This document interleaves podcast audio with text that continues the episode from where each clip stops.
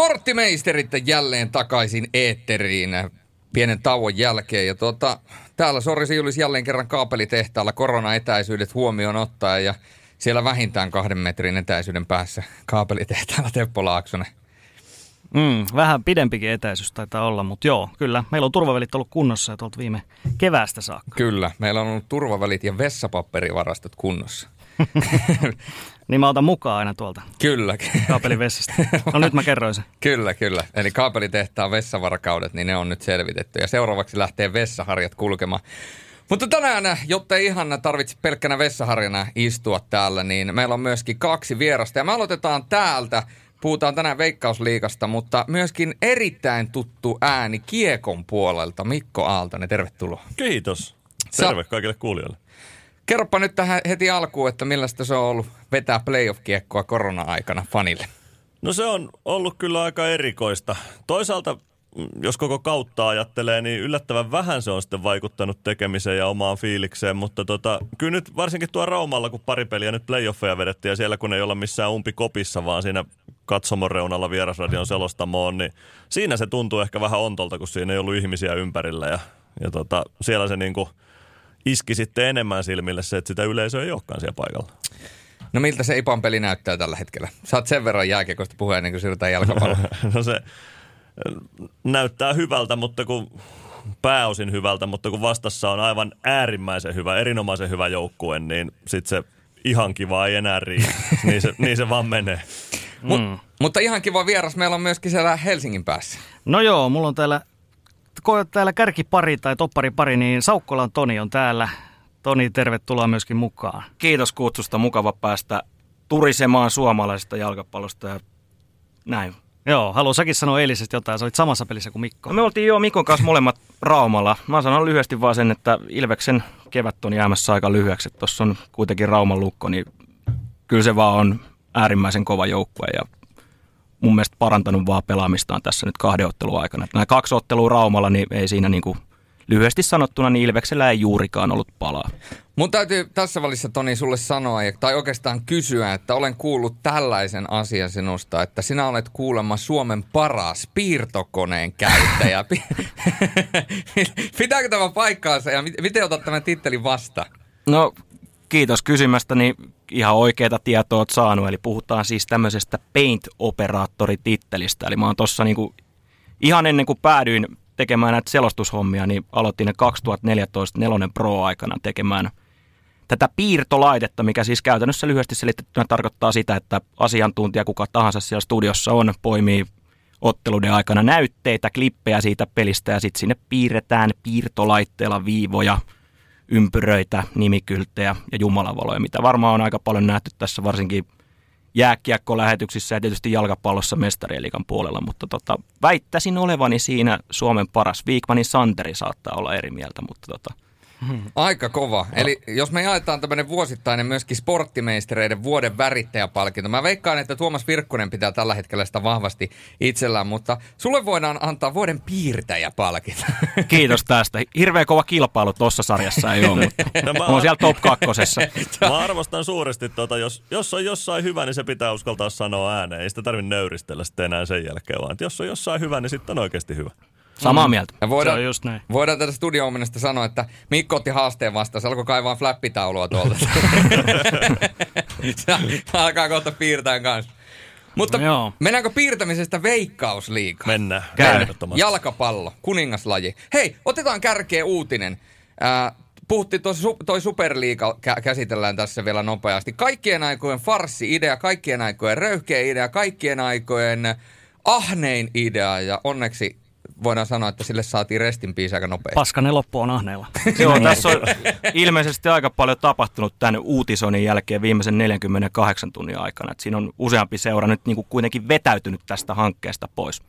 Niin no tuossa olisi Tottenhamilla ollut mahdollisuus voittaa jotain kerrankin, kun olisi viimeisenä ilmoittanut, että lähtee poistosta, niin olisi ollut niin mestari Superliigassa sitten. Mutta... No, no siinä, siinähän on no, kohta niin. käymässä niin, että siellä Tottenham ja Arsenal pelaa toisiaan vastaan siinä sarjassa. Siinä meni ensin Paras tossa... seitsemästä. Eikö, eikö ne ilmoittanut kaikki valioliigajengit, joita lähtee sieltä hiiteen? Joo, Manchester City oli ensimmäinen, sitten aika nopeasti siinä tuli kaikki Liverpool, Tottenham, Arsenal, Manu, Kyllä. Chelsea perässä. Kyllä. Aika, aika lyhyeksi taitaa jäädä kuitenkin tämän Superliigan taivaan. Ja todella hyvä, niin. Ja se on kyllä äärimmäisen hyvä juttu. Että kyllähän tuossa olisi niin kuin mun mielestä kadonnut aika iso olennainen osa jalkapallosta. Että faneillehan tätä kuitenkin tehdään ja olisihan toi nyt ollut mun mielestä jotenkin aika järjetöntä touhua. Mutta toki tämä on, jalkapallokin on aika rahakaa bisnestä ja tossahan nyt raha tietysti näytteli aika iso osa. Joo, ja kyllähän siis tavallaan faneillehan totakin tehtiin, että siellä neljä miljardia ihmistä Aasiassa, jolle sitä tehtiin, niin kai ne olisi sitä jotain kostunut sitten, mutta ne seurayhteisöt, jotka on sitten luonut nämä seurat, jotka tuohon olisi osallistunut, ne olisi unohdettu sitten ihan täysin. Kyllä, ja lyhyesti tuohon vielä, niin tota toi Superliigahan tuossa eilen keskiviikkona, tänään on itse asiassa keskiviikko, oli tänään, niin tiedotti tuossa, että he aikoo vielä muovailla tai muokata tätä projektia uudelleen, että saa nähdä. Joo, kyllä siellä kai vielä suunnitelmia on, mutta mielenkiinnolla odotan, että miten tota voisi muokata niin, että se sitten lopulta onnistuisi. Kyllä, mutta Vaasan palloseura ilmoitti jykevästi, että he eivät ole osallistumassa tähän no, huhuista huolimatta. Hakat viittasi saman, että ei ole, ei ole lähdössä. Tuli heti, että huh. Kyllä. Huh, huh, Kyllä. huh, huh, joo. Mutta mennään tota, tästä sitten kotimaiseen veikkausliikaan ja tuota, lähdetään lyhyesti sellaisella kysymyksellä liikkeelle, millä tavoin ja millä miettein molemmat odottaa tätä tulevaa veikkausliikakautta. Mikä on semmoinen päällimmäinen ajatus? No mä voisin tästä nyt Mikon puolesta aloittaa, niin mun oma fiilis tietysti varmaan kaikkien muidenkin fiilis on se, että ensinnäkin hienoa, että päästään vihdoin aloittamaan tämä sarja, että kauden piti alkaa tuossa jo 10. päivä huhtikuuta. Ja mun mielestä oli erittäin hyvää reagointia Veikkausliikalta, että siinä tuli jo maaliskuun puolella tiedote, että sarja käynnistyy nyt 24. päivä huhtikuuta ja odottavat fiilikset. Kuten sanottua, kiva, että päästään pelaamaan paljonhan. Tässä on edelleen äh, viime kauden tapaan niin kysymysmerkkejä ilmassa, että viime kaudella pelattiin pelkästään runkosarja. Tällä kaudella tuo runkosarjan viimeinen kierros on merkitty ohjelmaan oliko syyskuulle muistaakseni. Täältähän mä sen jostain näkisin, jos olisin fakta Joo, 26. päivä. Kyllä, että tota, sanotaan näin, että mennään tässä nyt tämä runkosarja toivottavasti ensin ja toivotaan, että päästään tänä vuonna pelaamaan ne jatkosarjat sitten myöhemmin syksyllä. Kyllä joo, joo. toi oli siis, näytti toi reagointi tuohon alun viivästämiseen, niin se näytti siltä, että se oli ihan suunniteltu tavallaan tai semmoinen Kyllä. plan B, että se ei ollut mikään semmoinen paniikkiratkaisu tai hätäratkaisu ja se oli, mä oon samaa mieltä, että se oli, oli hyvä ratkaisu. Ja kyllähän tätä, tätä on odotettu nyt, kun Suomen kapia on talvella päässyt kattoon ja vähän selostaankin, niin, niin tota, kyllähän se odotus taas veikkausliikaa kohtaan, se on iso. Se on tosi iso. No yleisöhän tässä nyt alkukaudesta ei valitettavasti pääse paikan päälle, mutta mitä luulette, että tullaanko kenties jo toukokuun aikana saamaan porukkaa katsomaan samalla tavalla kuin esimerkiksi viime kaudella? Mm, tänään ilmeisesti oli, oli hallituksella tämä uusin, että toukokuussa on, on mahdollisuus siihen, että saataisiin hyvin rajoitetusti, mutta toukokuussa kyllä. on mahdollisuus siihen. Ja kyse on kuitenkin taas vähän eri asiasta kuin jääkiekko SM-liigassa, että puhutaan ulkotapahtumista. Jäähallissa nyt on tunnetusti vähän ahtaampaa, niin uskon, että tähän nyt saadaan jonkinnäköinen linjanveto toivottavasti, että saataisiin edes rajoitetusti sitä porukkaa tuonne paikan päälle. Se on kuitenkin yleisölle tätäkin lajia tehdään. Ja se tuo aika paljon siihen peliin. Sanoisin näin, niin kuin ihan pelkästään että jääkiekon kevään osalta, niin se tunne tietyllä tavalla loistaa edelleen poissaolollaan juuri sen takia, että ei ole porukkaa penkeillä. Joo, kyllä se, kyllä se näin on. Ja tuossa SJK-harjoitusottelussa Hakan puheenjohtaja Marko Laaksosen kanssa juttelin, niin kyllä Mako oli ainakin, ainakin toiveikas, että toukokuun lopulla saisi sitten ottaa jo, ottaa jo jotain, mutta, mutta ei uskaltanut mitään sen varaan sitten kuitenkaan laskea tavallaan, mutta toiveet on kovat, että yleisö pääsisi mahdollisimman pian stadioneille. Kyllä.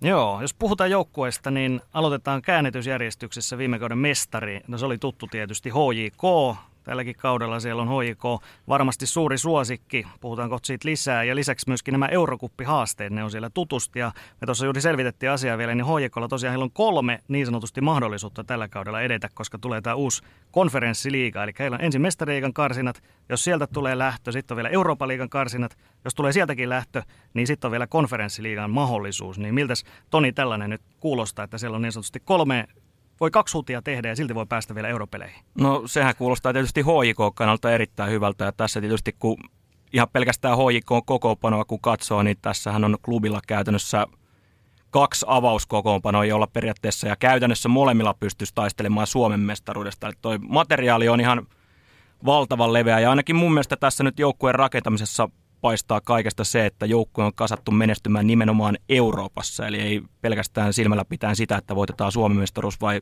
tai Suomen kappi, vaan toi materiaali on niin jäätävä, että nyt halutaan kyllä satsata Eurooppaan. Et edelleen liigan suuri pelaajabudjetti 1,7 miljoonaa, siihen on tullut vielä 100 000 euroa lisää, niin erittäin vahvalta näyttää HJK kannalta.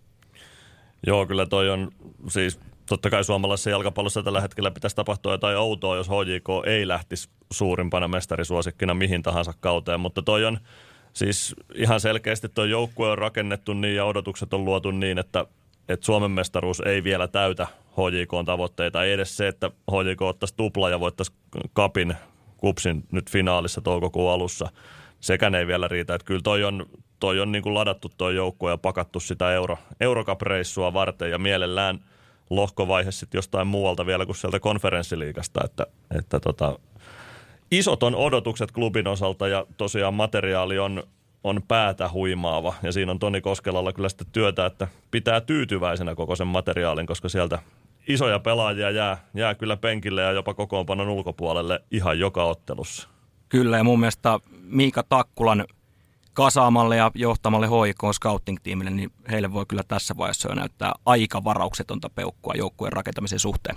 Joo, kyllä tuossa on semmoisia kavereita hankittu joukkueeseen, jotka niin kuin, ei siellä mun mielestä semmoisia kauheita kysymysmerkkejä ole ja semmoisia arpalippuja, että noista jokaisesta hankinnasta melkein uskaltaa odottaa, että he ovat, ovat niin kuin vahvistus tuolle joukkueelle. Joo, kyllä. Rasmus Syllerin lähtö nyt varmaan tässä niin kuin paperilla on, on se merkittävin, mutta ei toi korvaajaksi hankittu Ilveksestä tuttu Jair, niin ei se nyt ihan hirveän huono vaihtoehto siihen keskikentään kolmikko ole. Että se varmaan tuo 4-3-3 ryhmitelmä tulee olemaan myös tällä kaudella se, millä HIK pelaa. Eli siinä olisi sitten keskikentällä mun mielestä aika toimiva trio. Siinä on Jair, Bubakar Jalo ja Lukas Lingman.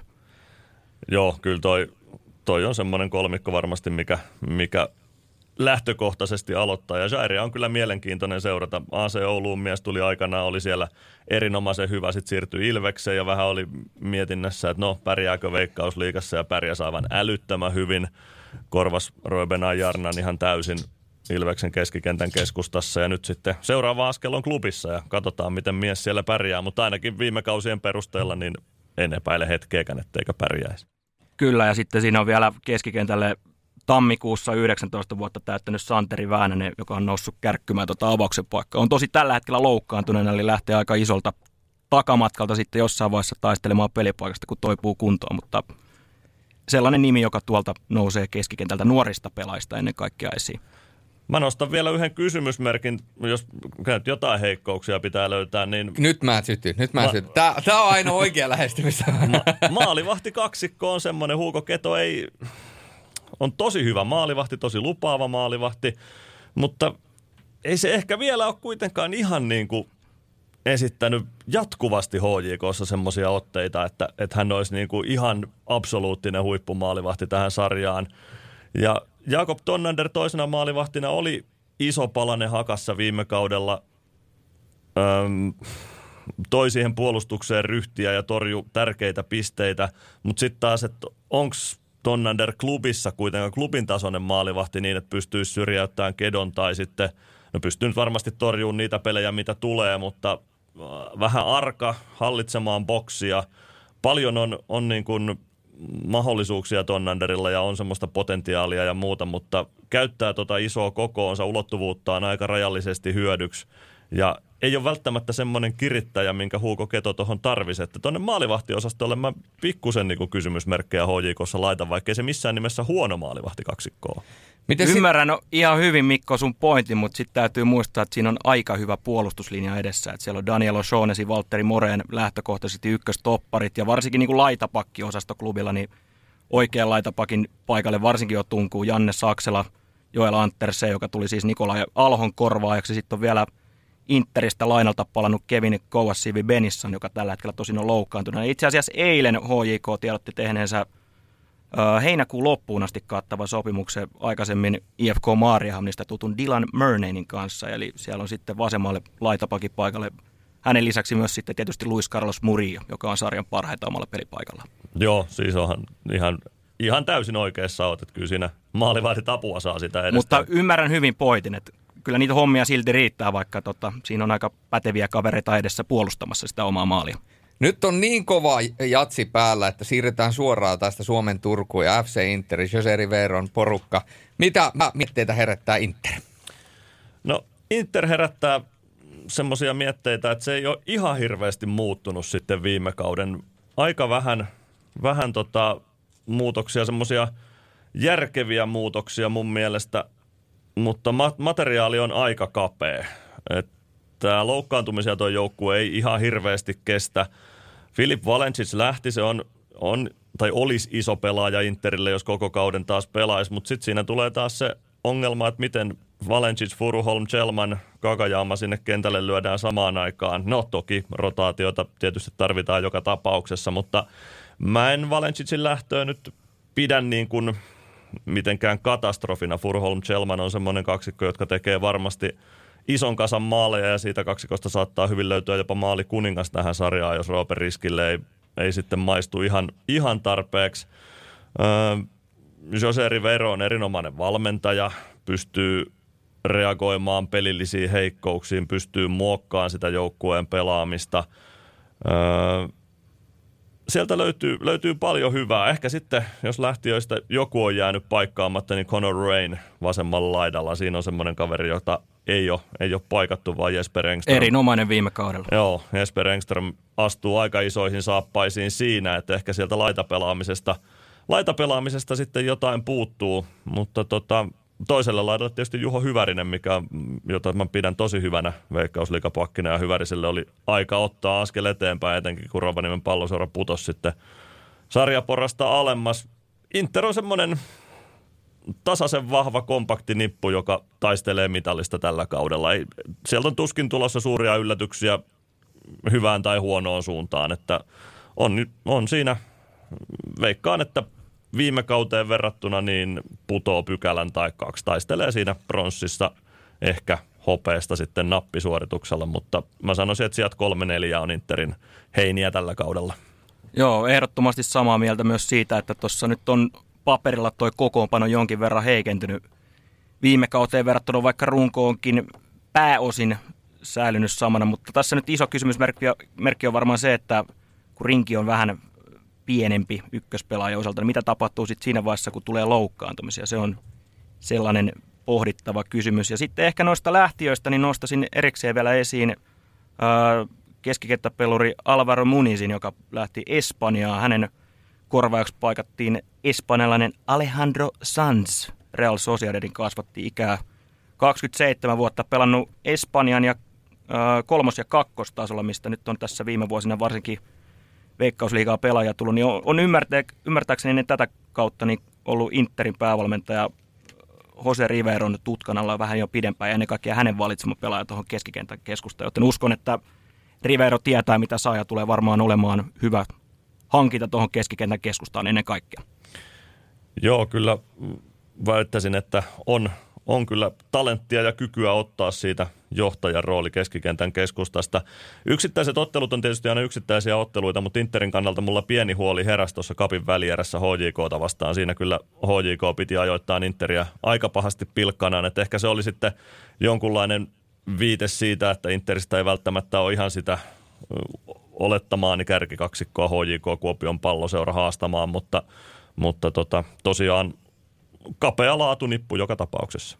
Kyllä, mutta Jose Rivero kolmas kausi päävalmentajana, hän on mun mielestä ainakin yksi veikkausliigan parhaista valmentajista, niin kyllä tässä nyt muutamasta menetyksestä huolimatta, kuten Mikko sanoit, niin tulee Inter taas taistelemaan mestaruudesta. Täytyy nostaa vielä erikseen siitä on kauden alu, se on erittäin tärkeä Inter. Siinä on viisi ensimmäistä vastustajaa, Kups, Lahti, Haka, Honka, KTP, niin siinä on ihan hyvä sauma, jos se Kupsi lasketa mukaan, niin saada hyvä määrä pisteitä heti alkukaudesta. No sä otit, se, niin, sano vaan loppu. Sittenhän se näkee, että mihin suuntaan toi Turun laiva lähtee kääntymään. Sä otit siellä jo Kupsin puheisiin. Siellä ollaan ikään kuin vähän niin kuin uuden prosessin kynnyksellä. Simo Valakari ja Kups, minkälainen pari? Erittäin hyvä pari, mutta tota, Ihana. T- mä lähden tässä vaiheessa tota negalla liikenteeseen ja se, se on yksi asia, mikä tässä nyt niin kuin muutti omaa näkemystä Kupsin mestaruushaaveesta. Eilen saatiin kuulla todella surullisia uutisia Kups-fanien näkökulmasta. Tuossa urheilulehden kausioppassakin erittäin iso valokeila nostettu Saku Savolainen. Hän on pahimmassa tapauksessa loukkaantunut koko, koko kauden, ei pääse siis aloittamaan kautta. Hän loukkaantui tuossa tiistaina Kupsin treeneissä ja kertoo omalla Instagram-tilillään, että eturistiside on revennyt kokonaan. Ja mä en tietysti itse mikään lääkäri ole, mutta normaalisti tuollaisesta eturistisiden vammasta toipunen vielä kuukausi, eli tämä on nyt ihan järkyttävän huono uutinen Kupsille, koska samanlaista pelaajaa samalle pelipaikalle ei yksinkertaisesti ole. Aasialla kuntoutus itselle joskus aikoinaan, se on kaksi kertaa leikattu, niin molemmilla kerralla puoli vuotta. Toki se katkesi kokonaan, mutta joka tapauksessa. Kyllä. Joo, kyllä siinä se on, mä siis kans otin niinku tosi surumielisenä vastaan tuon Saku Savolaisen loukkaantumisen. Siis, Tämän piti olla se lopu, lopullinen läpimurtokausi. joo, kyllä mies on, on löytänyt niinku oman tonttinsa vihdoin sieltä kentältä, kuten tuossa mainiossa urheilulehden ennakossakin Veikkausliikan raamatussa oli iso juttukin Savolaisesta, miten hän on hakenut sitä paikkaansa ja on, on ollut vähän siellä sun täällä ja eikä oikein oikeita roolia löytynyt. Ja nyt se on sitten löytynyt sieltä oikein pakin, oikein wingbackin tontilta ja mies on niinku pelannut niin hyvin, että ihan jossain talvi maajoukkueessakin mun mielestä olisi voinut Savolaista kokeilla. Ja sitten pahimmassa tapauksessa kausi, kausi tosiaan ohi jo ennen kuin se edes alkoi kunnolla, niin on kyllä, on surullista. Sitten Jani Sikaunieks ilmeisesti myös kuukauden päivät, ehkä kaksi kuukautta sivussa hän on pelannut talvikaudella hyvin, joten kyllä tuossa Kupsilla haasteita on. Tuo joukkue on kasattu mun mielestä tosi hyvin, järkevästi. Siellä on, on järkeviä palasia, ei ole yhtä laaja materiaali kuin HJKlla, mutta, mutta järkeviä palasia sieltä löytyy. Mutta tosiaan esimerkiksi Saku Savolaiselle ei, ei mitat täyttävää korvaa ja löydy missään nimessä. Ja Jiri Nissinen vielä vuokrattiin IFK Marieham, niin en tiedä onko mahdollista kutsua takaisin onko aikeita kutsua takaisin, en tiedä, en tiedä siitä tilanteesta, mutta Nissinenkään ei niin kuin missään nimessä korvaa Saku Savolaista ja vielä kaikeksi parhaaksi eilen taisi mennä Veikkausliikan siirtoikkuna kiinni, että nyt sitten työttömät pelaajat on mahdollista hankkia, mutta, mutta tota, rajoitetusti on, on sitten mahdollisuuksia hankkia pelaajamateriaalin suhteen. Rahaahan kupsilla varmasti olisi hankkia. Ari Lahti voisi... Vois, Siitä varmaan ollaan samaa mieltä. joo, raha, rahaa Sitä on käyttää. jemmassa Kyllä. jossain. Mutta siellä on sitten Savolaisen vastinparina Daniel Carillo, ens- e- äärimmäisen hyvä pelaaja ollut talven aikana ja just Ikaunieksen kanssa löytänyt yhteispelin tosi hyvin. Ja tota, toiselta laidalta löytyy sitten löytyy vaaraa, ehkä mahdollisesti jopa Veikkausliikan paras maalivahtipari, Otso Virtanen ja edelliseltä kupsvisiitiltään paljon kehittynyt Johannes Kreidel. Kumpi ykkösenä sitten pelaakan kauden ajan veikkaan, että aika lailla tandem-meiningillä mennään keskikentältä löytyy mun mielestä koko sarjan paras pelaaja Nana Boateng, ihan uskomattoman hyvä pelaaja. Hyökkäyspäässä ehkä sitten siellä on Filip Helqvist, Aniek Udo ja Sa- Santeri Haarala, joka nyt on pelannut eniten tässä talven aikana, niin sieltä ehkä, löytyykö sieltä sitten tehoja tarpeeksi haastamaan HJK? Niin, mä us- Niin, niin, tämä tuli tähän väliin siis sanomaan vaan sen, että itse uskon, että Valkari lähtee nimenomaan Santeri Haaralalla kautta, ja jos ei sitten verkko tuossa ihan ekoissa peleissä heilu, niin varmaan siellä just Udo saa mahiksen. Mutta nostasin tästä vielä erikseen esiin kupsijoukkoista keskikenttäpelaaja Tommi Jyryn. Koko viime kausi meni häneltä sivuun, hän loukkaantui tuossa just ennen liigakauden alku. Ikä on nyt 21 vuotta, kolmas kausi kupsissa, HIK kasvatti näin itse ensimmäisen kerran Jyryn 2017 kaudella oli Antti Muurisen valmennuksessa IFKssa, vakuutti mut jo silloin alle parikymppisenä kaverina. Hän on todella hyvä pelimies veikkausliiga. Pituutta on vaan 160 senttiä, 167 senttiä ja liigan nettisivujen mukaan paino on 58 kiloa, mutta on pallon kanssa todella, todella poikkeuksellisen taitava pelaaja. Et joutuu toki tehdä tuossa paljon töitä, siinä on Nana Boateng samalla pelipaikalla muun muassa, mutta saa varmasti tässä kauden aikana mahdollisuuksia ja uskon vahvasti siihen, että Jyrö tulee ne chanssit käyttämään ja lunastaa sitä myötä myös vakiopaikan avauskokoopanosta.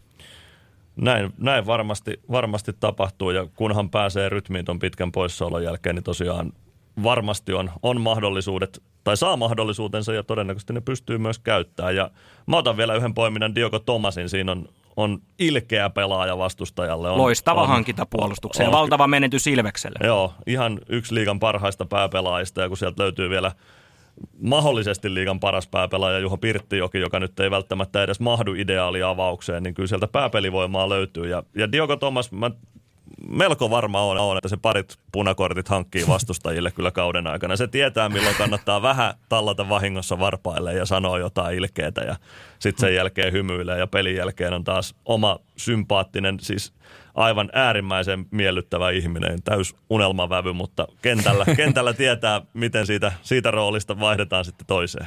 Joo. Inter Kups Honka, hän yrittää myös tuonne niin sanottuun paskojen liigaan, niin kuin Mikko sieltä heitti, eli pelaavat europelejä tällä kaudella. Ja tota, ennen kuin mennään tuohon Honkaan, niin pitää Kupsista sanoa sellainen juttu muuten, että tuossa, tota, en tiedä huomasitteko, mutta Juuso Ikonen kertoo, että tällä kaudella Kupsin kaikki veikkausliigapelit selostetaan myöskin radiokanaville, eli uusi radiokanava Savon Aallot, niin Joo, Ikosen Juuso tekee uutinen. koti- ja vieraspelit. Tämä on tosi iso juttu. Erittäin hyvä nostoteppo. Mun piti ottaa toi esille, mutta mä jo unohdin sen. Siis Juuso todella hieno mies ja yksi valtakunnan parhaista selostajista. Äärimmäisen hienoa, että hän pääsee taas sieltä jostain markkinointitouhuista leipälajinsa pariin ja paikallisradioita suuresti rakastan. Niin toi oli hieno, erittäin hieno uutinen, että KUPS lähettää matsinsa paikallisradiossa. Joo, itse otin tämän kanssa ilolla vastaan, kun huomasin uutiset Twitterissä. Jos olisi pystynyt painamaan tuplapeukun, niin olisin sen tehnyt. Mm. Ja tämähän palvelee myöskin, koska kaikki pelit koti ja vieras, niin tämähän palvelee muidenkin joukkoiden faneja samalla. Kyllä, ehdottomasti.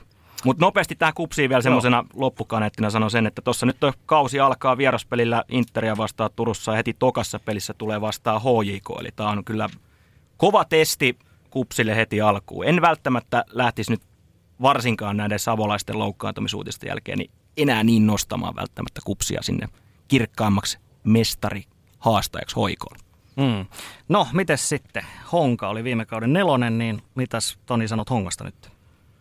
No Honka tosiaan viime kaudella oli Veikkausliigan ylivoimainen tasapeliautomaatti. Kymmenen tasapeli se oli kaikista jengeistä eniten. Neljäs sijoitus viime vuonna, 37 pistettä, eli jäi lopulta sitten mitali kaksikosta Interistä ja Kupsista. Neljä pistettä, mestaruus karkas 11 pisteellä. Eli isoja muutoksia on tullut Hongan joukkueeseen. Pelaajabudjetti on tippunut viime kaudesta joukkueen vähän halvempi.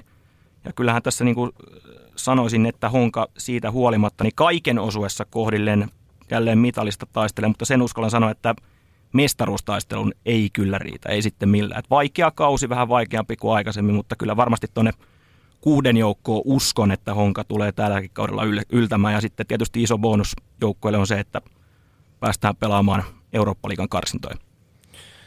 Mä tykkään Hongassa siitä, että talven perusteella pelitapa on pikkusen suoraviivaisempi. Se oli se viime kauden pallohallinta, pallohallinta, pallohallintaralli, niin se oli ajoittain aika puuduttavaakin jopa. Ja nyt on, on suoraviivastettu talven perusteella sitä pelitapaa ja sitten vielä hankinnat, ne vähät hankinnat, mitä on tehty, niin ne sopii siihen. En tiedä kumpi on syy ja kumpi on seuraus, mutta esimerkiksi Darren Smith on semmoinen pelaaja, joka tykkää juosta linjan taakse, mennä pystyyn – ja hän ei välttämättä olisi omimmillaan sit siinä, että, että hierotaan sitä palloa keskikentälle ja odotellaan, että koska, koska tulee sitten syöttö siihen johonkin murtautumisvaiheeseen, vaan nyt mä uskon, että tuo pelitapa myös tukee sitä, että Darren Smith saa palloja sinne linjan taakse, mihin juosta ja käydä tökkimässä niitä sisään. Toki hän ei ole vielä yhtään veikkausliikamaali urallaan tehnyt, mutta viime kausi ykkösessä oli ainakin semmoinen, että mä uskallan odottaa Darren Smithiltä jopa kymmenen maalin kautta täksi kesäksi.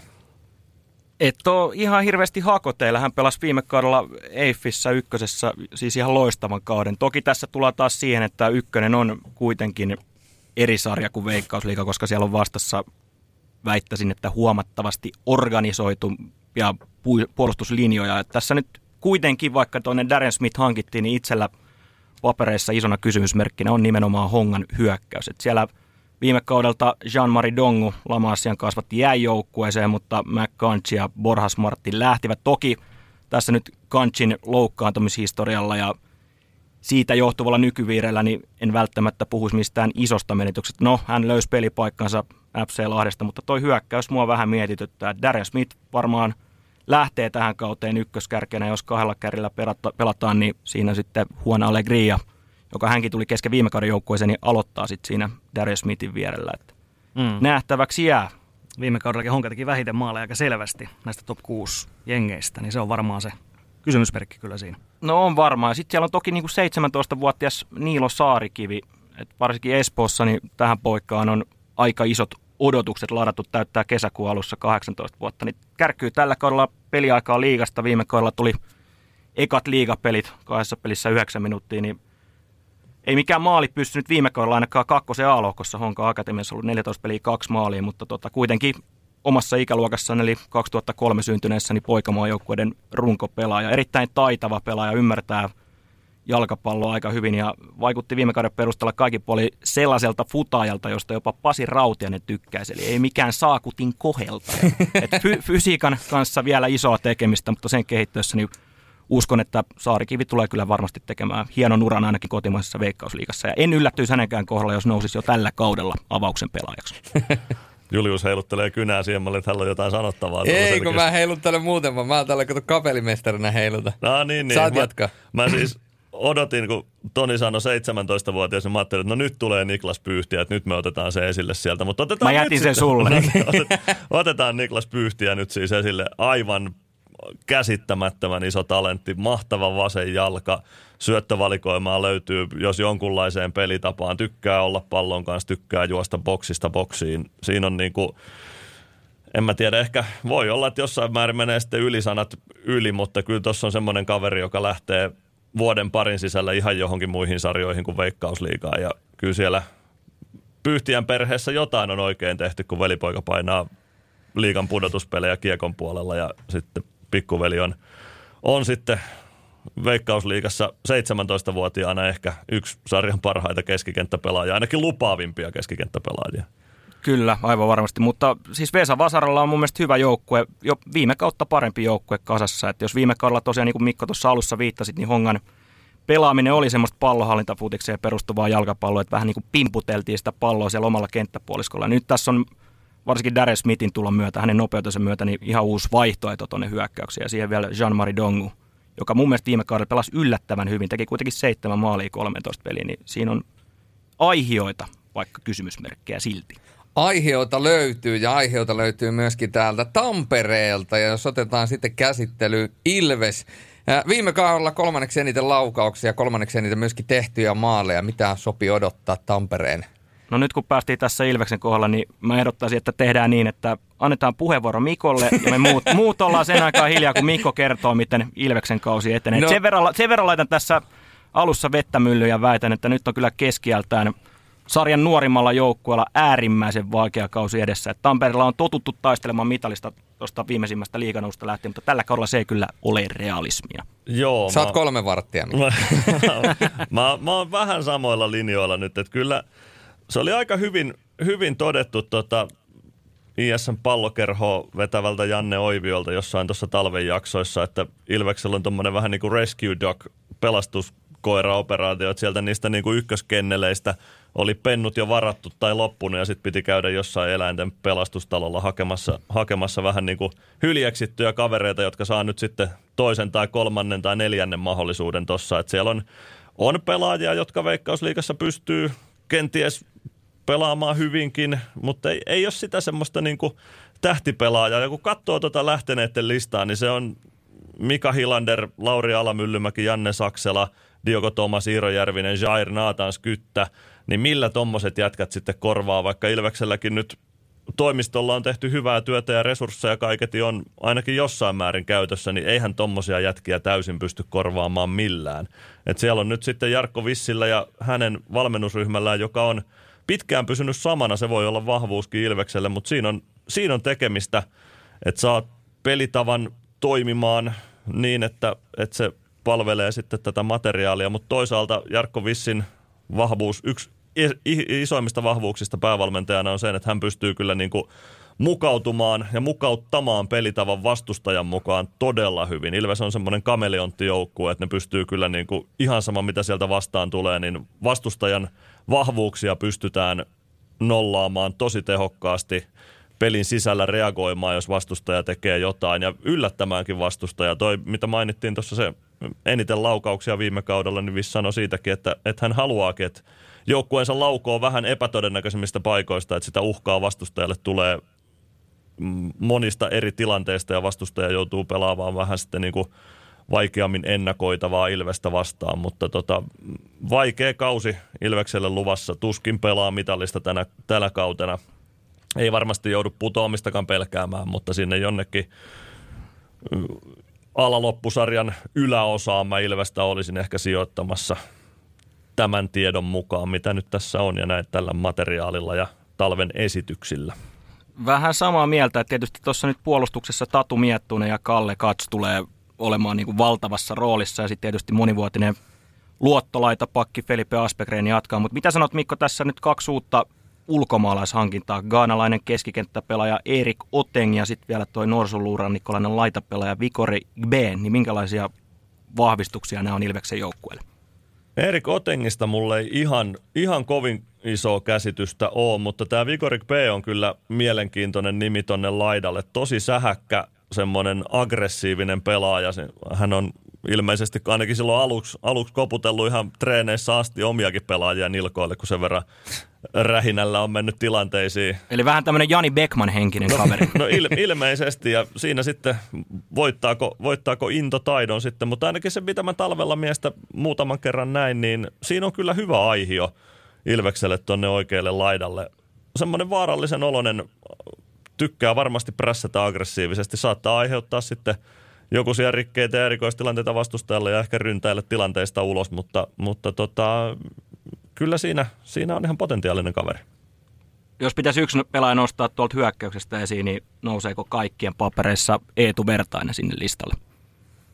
No pakkohan se on sinne nostaa. Ei, siis isojen, isot paineet on vertaisella harteilla sen suhteen, että maaleja pitäisi tulla ja taidot on, tai taitoja on, potentiaalia on, mutta niitä ei ole vielä Veikkausliikassa ihan sitten kuitenkaan maaleeksasti lunastettu. Ja nyt Ilveksessä siihen on sauma ja siihen on vaateitakin tietysti.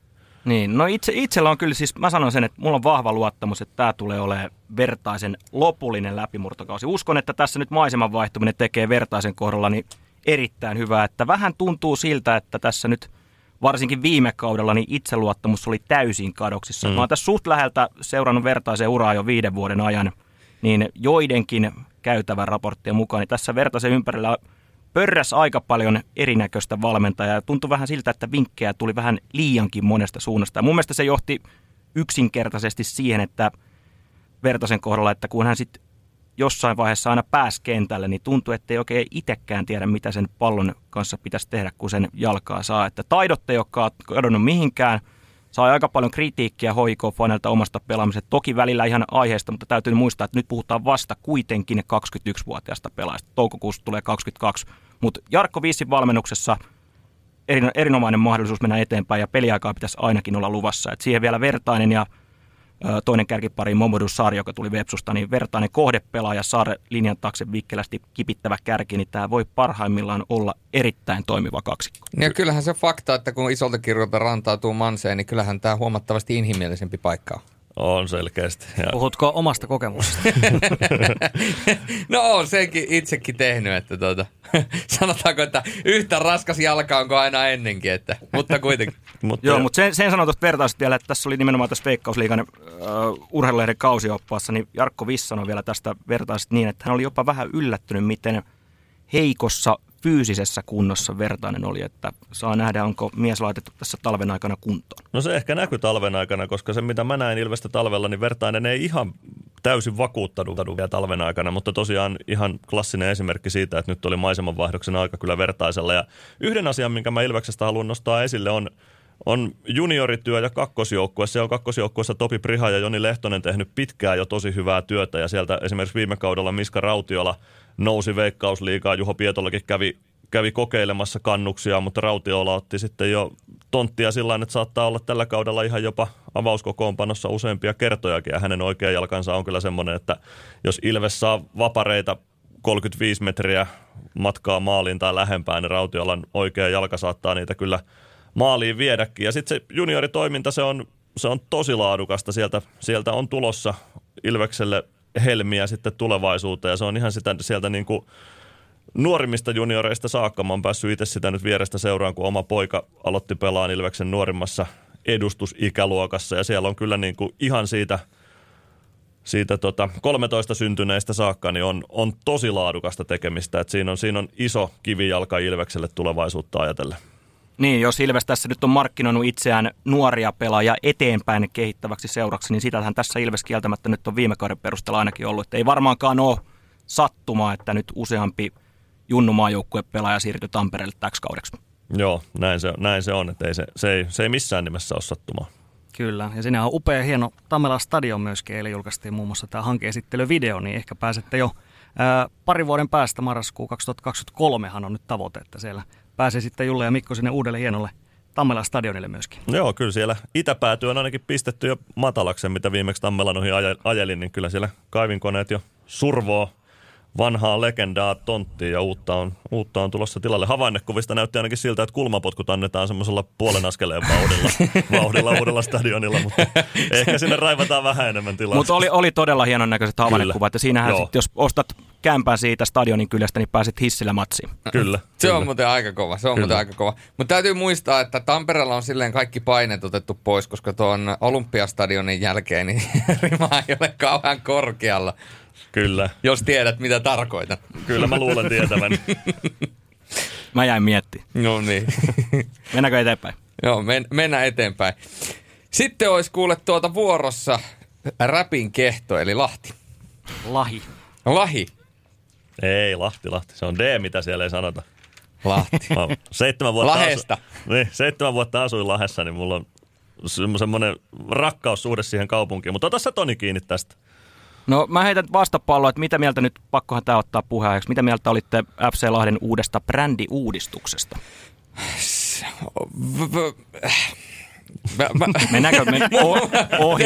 siis, siis nyt mä, mä sanotaanko varmaan kadotan kaikki lahtelaiset kuuntelijat tällä, mutta kyllä vähän niin kuin sellainen sellainen kevyesti muovinen fiilis jäi kuitenkin tästä niin kuin Superliigamainen fiilis. Niin, superliigamainen fiilis. Että tota, Mä voin aikanaan sanoa sen, että mä oon tosiaan, mä oon kertonut aikaisemmin, että mä oon ollut junnuna Ju- Juventus-fani ja, ja Juventuksen brändiuudistus, niin sanotaanko, että se, se vielä menetteli, mutta tuota, vähän samaa kategoriaa mun mielestä, että tuota, et perinteistä ei mun mielestä pitäisi varsinkaan jalkapallopuolella, niin pitäisi hirveästi luopua, varsinkin kun tuota Lahdessa, niin no ne on aika lyhyet. Ne on lyhyet, niin, niin. niin. Eli tavallaan, että, että vähän hetken aikaa voitaisiin pysyä jossain. Mutta tota, ehkä, sekin on, ehkä tämäkin on semmoinen, että siihen tottuu sitten, kun vähän aikaa on. No niin, mäkin taisin twiitata jossain, että ehkä kymmenen vuoden päästä toi on ihan itsestään selvästi FC Lahden tai FC Luhdan logo, mutta, mutta kyllä, siinä se,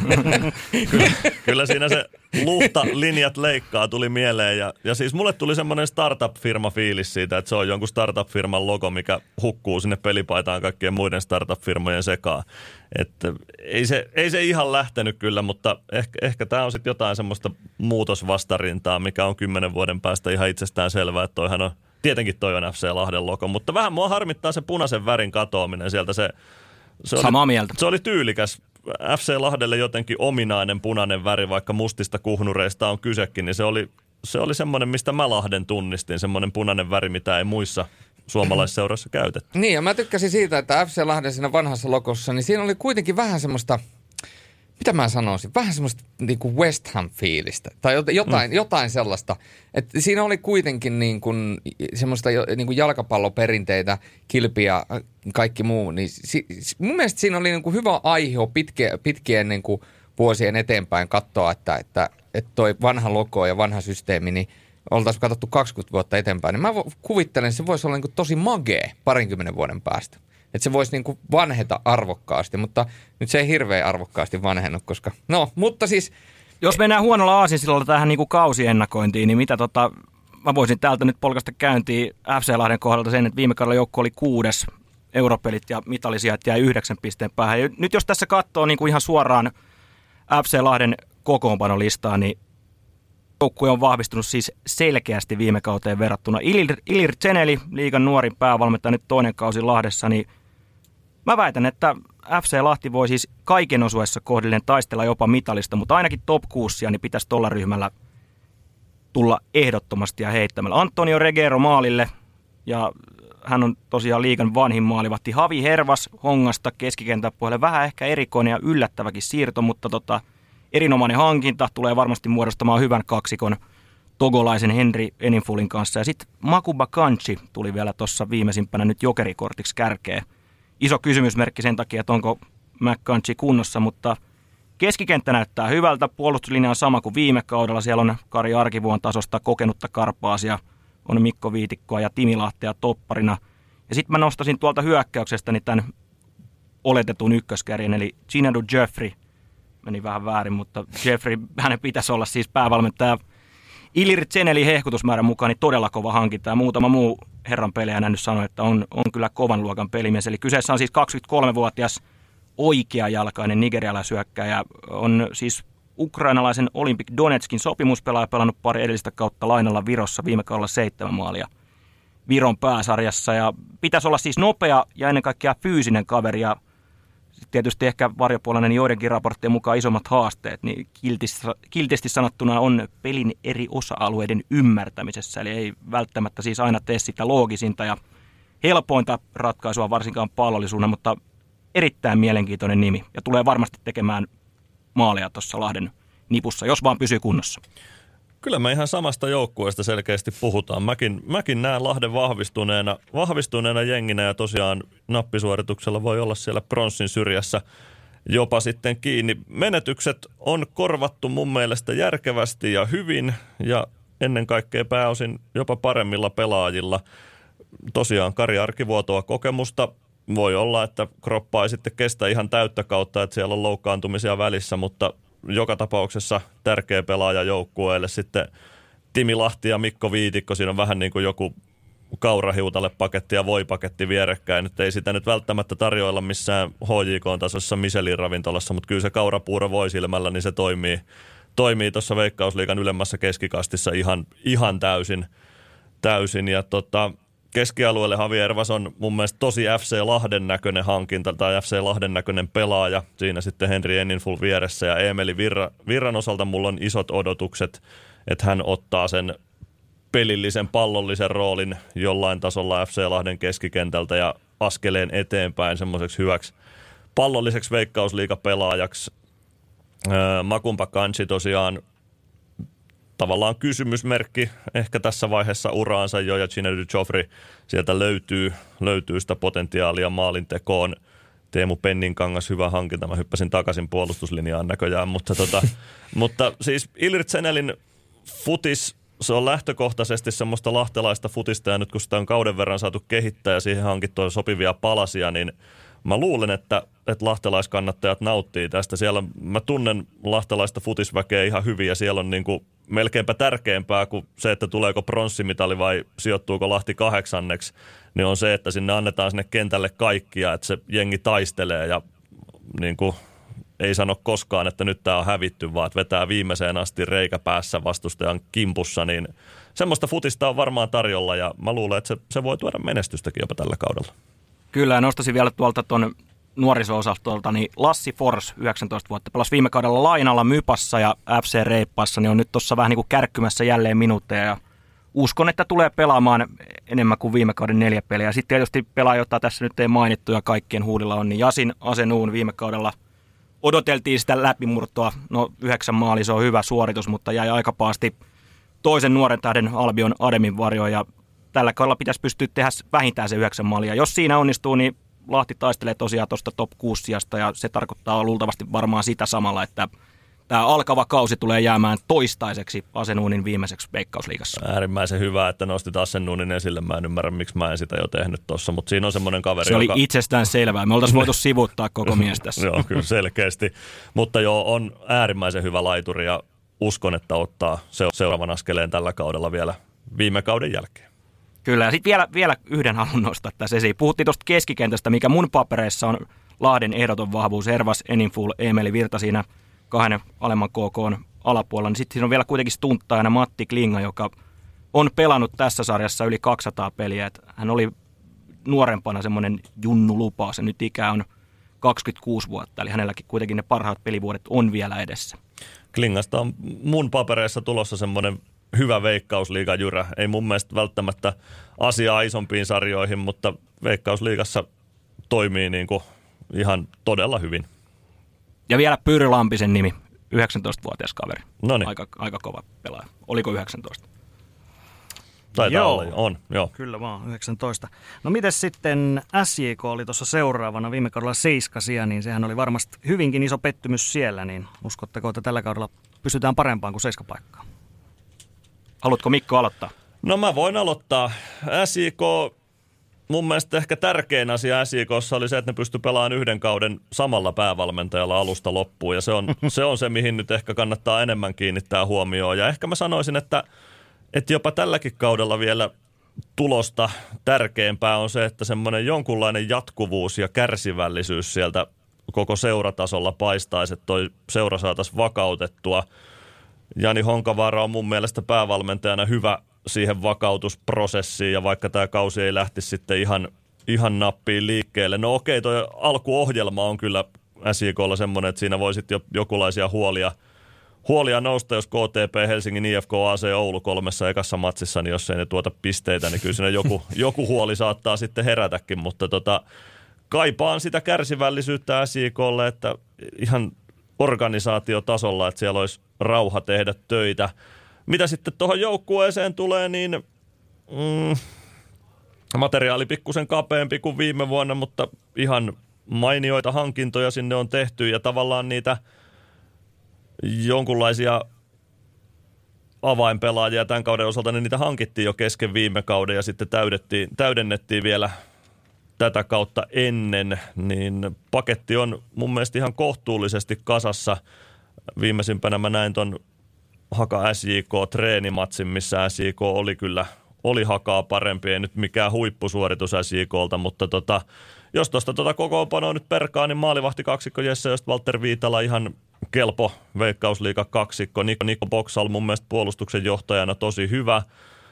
Rodrigo Arsiero vaikuttaa wingbackinä tai pakkina hyvältä täsmähankinnalta. Matias Vainionpää on tehnyt viime kaudella veikkausliikadebyyttiinsä ja on valmis ottaa askeleita eteenpäin. Sitten on Tero Mäntylä ja Christian Valencia. Puolustus mun mielestä hyvissä kantimissa, kun Murillo on toisella laidalla, Niko Markkula on siinä mukana. Puolustuksessa en näe mitään ongelmia. Keskialueeltakin löytyy, löytyy vahvuutta. Emmanuel Ledesma erinomainen hankinta viime kaudella. Denis Olinyk vaarallinen hyökkäys päässä – sitten löytyy Pyry Hannola, jolta mä odotan aika paljon tällä kaudella. Mehmet Hetemai ottaa taas sen kymmenkunta tusinan verran korttia kauden aikana, mutta ei se olisi Mehu Hetemai, jos ei se ottaisi niitä kortteja. ei se olisi myöskään niin hyvä sitten parhaimmillaan, jos se jättäisi ne kortit ottamatta. Että se joutuu se hinnan maksaan siitä, että saa Mehusta parhaan irti. Gustaf Bakkaliiden pääsee todennäköisesti pelaamaan sillä omimmalla paikallaan nyt SJKssa, eikä tarvitse pelata hyökkääjänä, niin kuin IFK Mariehamnissa se oli joku ihme kuningasidea. Hope Akpan CV1 Veikkausliigan ehkä kovimmista, mutta vielä ei ole ihan lähtenyt. Mä odotan siltä kaverilta isoja askelia vielä kauden aikana parempaan. Ja hyökkäyksessä sitten Jake Jervis, Jonas Lepistö, Tuko, ihan kelpo kolmikko, Tuko ehkä Onko Viime sitten... kaudella neljä maalia, niin, pitäisi on, kyllä niin. kaivaa sieltä se Tuko 2.0 versio. Niin, Alkaako se... vähän Tukolla ikä painaa? Niin, sepä se. Vieläkö, vieläkö sieltä löytys, löytys vai on, onko se sitten jo menneen talven lupia? Ehkä Joonas Lepistöllä on paikka sitten tosta iskee, mutta ihan materiaali ihan ok. Saako Honkavaara sitten luotua siitä semmoisen paketin, mikä, mikä iskee pelistä toiseen tehoja – koska sieltä joutuu sitten jättämään, siellä on niin paljon ulkomaalaisvahvistuksia, että niitä joutuu jättämään ihan jo homegrown-säännön perusteella pois kokoonpanosta. Joo, tuohon väliin tota, mielenkiintoinen tilastoknoppi tästä, kiitos Twitterin puolella Henrik Hyvöselle, niin SJK on ulkomaalaispelaajien osuus on 45,9 prosenttia, eli tässä tulee sitten paljon mietittävää, kuten Mikko tuossa viittasitkin, niin tuohon niin sanottuun HG-sääntöön, että mennään sääntöjen puitteissa. Kyllä, ja tuossa mulla nyt oikeastaan mä sain oman pakettini tyhjennetty, että jatka Toni siitä vaan. No joo, no vähän niin kuin yleisesti, jos mietitään vaikka SJK viime kautta, SJK oli seitsemäs, jäi HJKsta 19 pisteen päähän, niin varsinkin tuo SJK alkukausi, se oli siis todella synkkä. 11 ekaa peli, niistä vaan yksi voitto. Mutta sitten käänteisesti, niin syksyllä 11 viimeistä peliä, niin 21 pistettä. Se oli 21 kautta 29 koko kauden pisteistä, eli todella nousujohteista tekemistä – SJK-joukkueelta. Jani Honkavaara nyt toista kautta SJK on päävalmentajana. Sopimus päättyy tähän kauteen, seuraavasta kaudesta on optio, mutta joka tapauksessa tässä on nyt Honkavaaralla iso näytön paikka. Kuten Mikkokin tuossa alkuun sanoi, niin vähän harvinaista, että tässä nyt kaksi kautta putkeen mennään samalla päävalmentajalla. Mutta HIK jälkeen Veikkausliikan toiseksi suuri pelaajabudjetti, se on sama kuin viime kaudella, eli 900 tonnia, mikä on 800 000 euroa vähemmän kuin HJKlla, mikä kertoo mun mielestä aika paljon näistä voimasuhteista. Mutta SJK on mun mielestä vahvistunut viime kaudesta. Et tosi paljon lähtiöitä, lähti kakkosvalmentaja Hoakin Gomezin mukana Helsingin IFK, Heistä nyt itsellä niin kuin päällimmäisenä nousee mieleen Kiiton Iisakson varauksella Mate Radetski, hän on loukkaantumisista tässä kärsinyt ja tietysti tietynlainen seuraikoinen Billy Ajos, niin hänen sopimuksensa nyt päättyi. Ja valitettavaa, että hänen tavallaan pelit päättyivät niin kuin päättyvät, eli ei vaan pysynyt kunnossa, mutta näistä jo mainituista pelaista niin halusin ennen kaikkea korostaa Pyry Hannolaa. Eli hän tuli siis äh, HJKsta SJK tämän kauden kattavalla lainasopimuksella. Hän oli nimenomaan Jani Honkavaaran haluama pelaaja.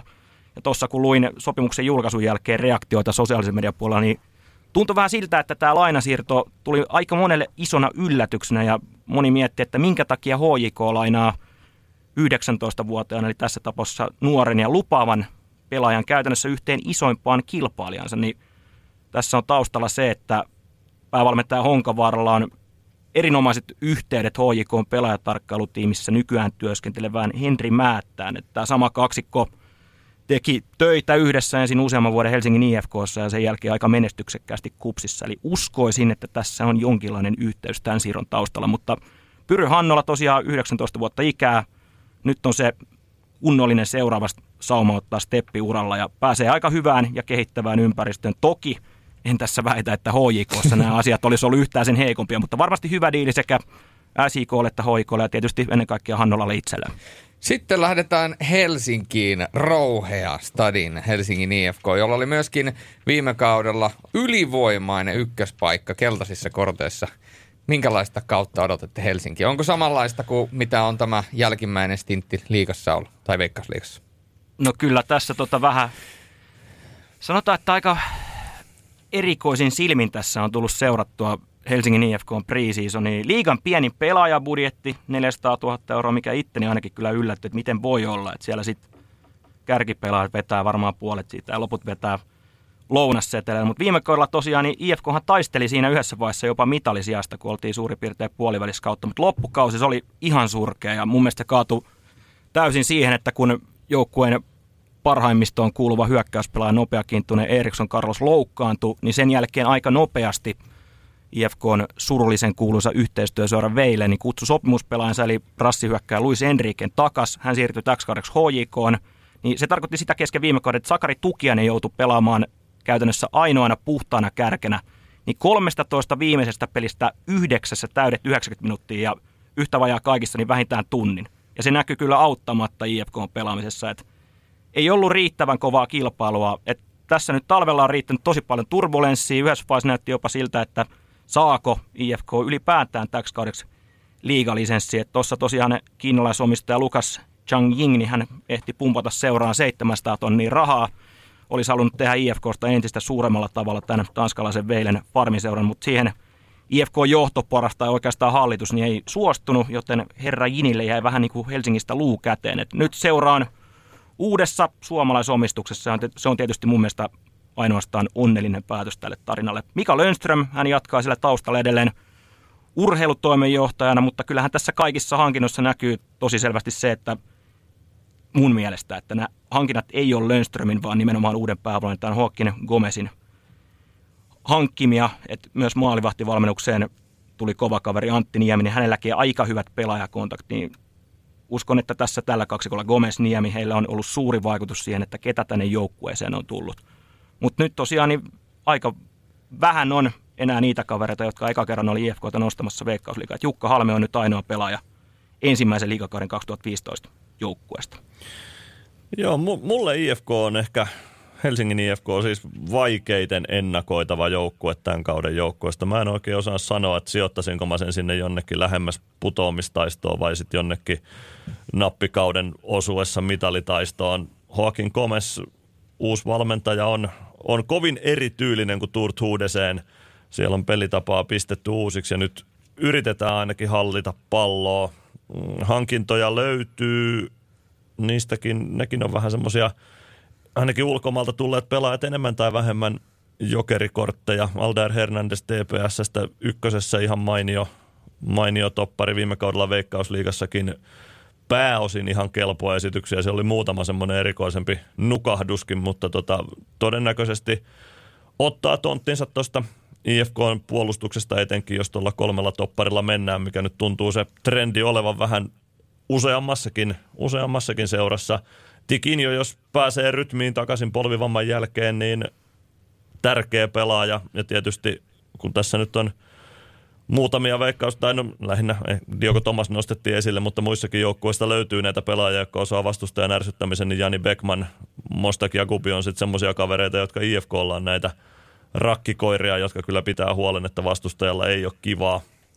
Ja tota, Jeremia Streng, siinä on ehkä semmoinen, semmoinen sitten hyvässä jokerikortti, joka voisi olla, olla semmoinen läpimurtopelaaja tällä kaudella. Mutta kuten todettua, niin mä en saa oikein IFKsta semmoista otetta, että mitä, mitä mä siitä niin kuin sanoisin. Siinä on, on paljon mahdollisuuksia, mutta sitten on paljon semmoista, mikä voi, voi mennä mönkäänkin. Niin, jos me mietitään, tuossa hyvin Toni nosti se jo esille, että Helsingin IFK on viime kausi oli ikään kuin, niin kuin kahtia jakautunut, että oli se hyvä alkukausi ja sitten se ihan katastrofaalinen loppukausi. Ja tietysti sinällään ironista on se, että tämä huono kausi alkoi nimenomaan paikallistaiston jälkeen ja sen paikallistaiston jälkeen ainoastaan yksi voitto ja sekin Ropsista. Niin kumpi on niin kuin todennäköisempää Helsingin IFKn kohdalla? Onko se toi alkukausi vai onko se tuo loppukausi? Ja tietysti kysymys herää, että kannattaako paikallistaistoa voittaa, jos se puhaltaa noin paljon ilmat pihalle. niin, se mä... oli vitsi. Niin, ja siis mä, mä odotan paikallistaistoja ihan pelkästään sen takia, että Lujen Riikki on HJKssa. Se oli mun mielestä tosi ihana keskisormen näyttö IFKlle Väilältä. Oliko, yllä, oliko yllättävää, että hän meni Veilestä niin HJK? No mä luulen, että ottajia olisi ollut muitakin, mutta... Se ihan, pitää siis paikkansa, koska tämähän oli nimenomaan HJKlta hyvä hankinta sen takia, että nyt otettiin yksi laatupelaaja muilta kärkiengeltä pois, koska jos HJK ei häntä olisi ottanut, HJKhan ei periaatteessa olisi häntä tarvinnut, mutta nyt hän ei ole muiden joukkueiden paidassa tekemässä maaleja. Kyllä, juuri näin. Ja se toi, mä toivon, että Lujen Rikke on avauskokoonpanossa Stadin derbyissä ja mä haluan nähdä sen reaktion. Mutta on, on, hyvä pelaaja kyllä ehdottomasti. On, on se iso, iso menetys IFKlle, totta kai. Joo.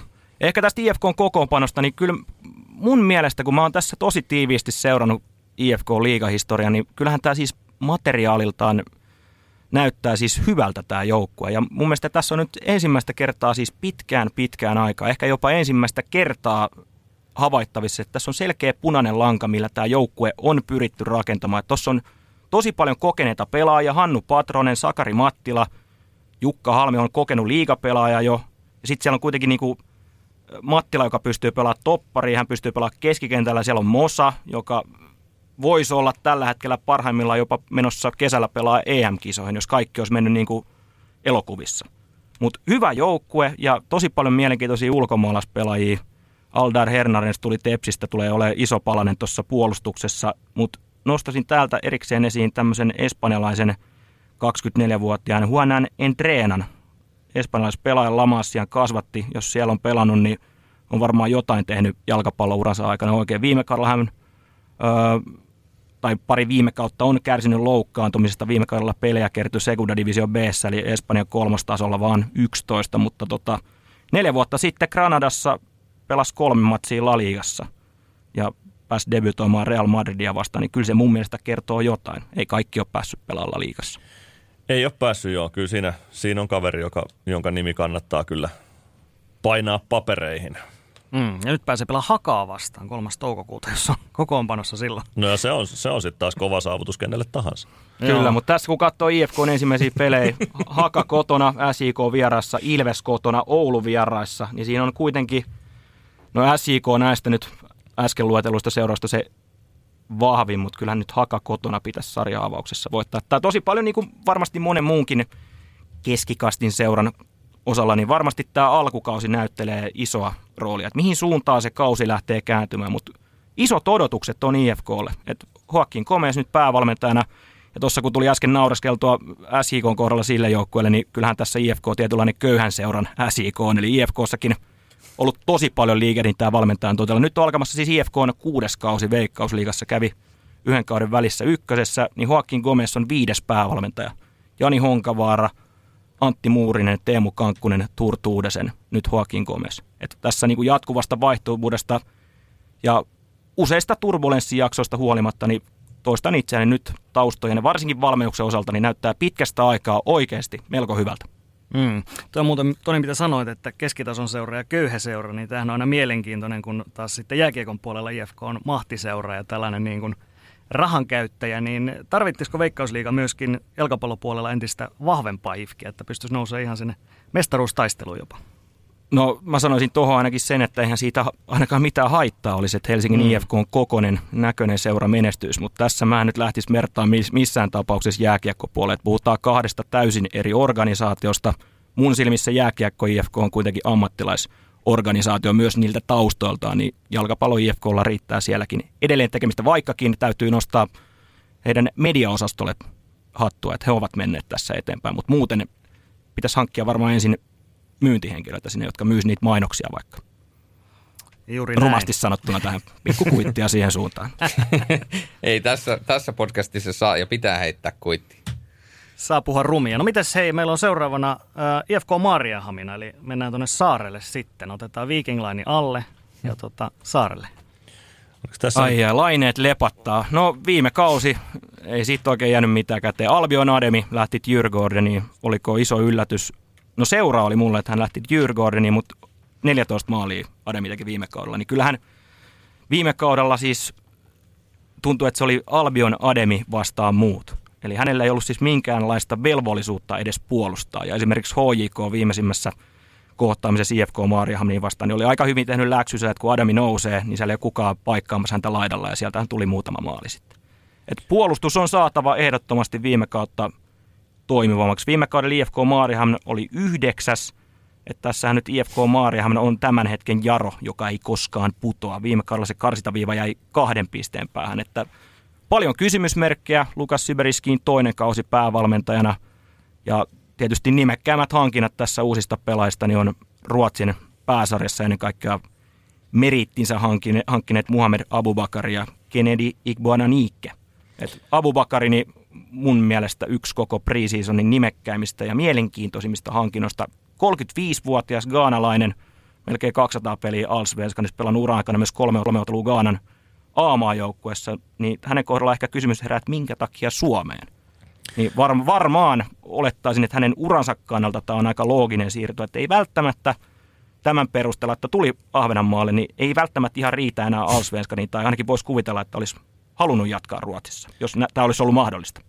Se on hyvin mahdollista, mutta tuossa on, on kyllä potentiaalia Abubakarissa, että hän on se uusi Gabriel Petrovic, jota siihen Kyllä, ra- raportit on kertonut, että on siis niinku todella hyvä pelimies. Joo, kyllä. Mä oon, oon kuullut ihan, ihan samanlaista, samanlaista tarinaa hänestä ja hän voi olla tosi iso palanen tuossa IFKn joukkueessa. Mm, Albion Ademi oli tosiaan viime kaudella semmoinen huijauskoodi, että sillä ehkä IFK Marieham sai sitten vähän... vähän IDD, QDD. Niin, nimenomaan. Vähän, vähän samanlainen, samanlainen tota, huijauskoodi. Et sai vähän, vähän ekstraa semmoista, mitä joukkueelle ehkä olisi pelillisesti joukkueena kuulunut joukkueen peliesitysten perusteella. Mutta Syberyskin ajatukset taitaa olla siinä, että puolustaminen aloitetaan jo ylhäältä ja sinne mitä kauempana omasta maalista ollaan, niin sen parempi sieltä on pitkä matka tehdä maali, mutta se, että pysyykö tuo joukkueen paketti sitten ylhäältä puolustaessa niin tiiviinä, että sinne ei tule tiloja, tiloja selän taakse, mihin vastustajat iskee, niin siinä on, siinä on iso kysymys. Hankintoja on tehty. Elias Mastokangas on mielenkiintoinen hankinta, joka voisi olla hyvinkin semmoinen läpimurtopelaaja tällä kaudella. Kalle Svensson on tärkeä pala puolustuslinjassa ja tosiaan Abubakari nyt on mainittu. Hän on semmoinen pelin ytimen niin kuin tärkeä rytmittäjä ja sen tasapainon kannalta tosi iso pelaaja. Ja tota, sitten jo mainitut hankinnat, niin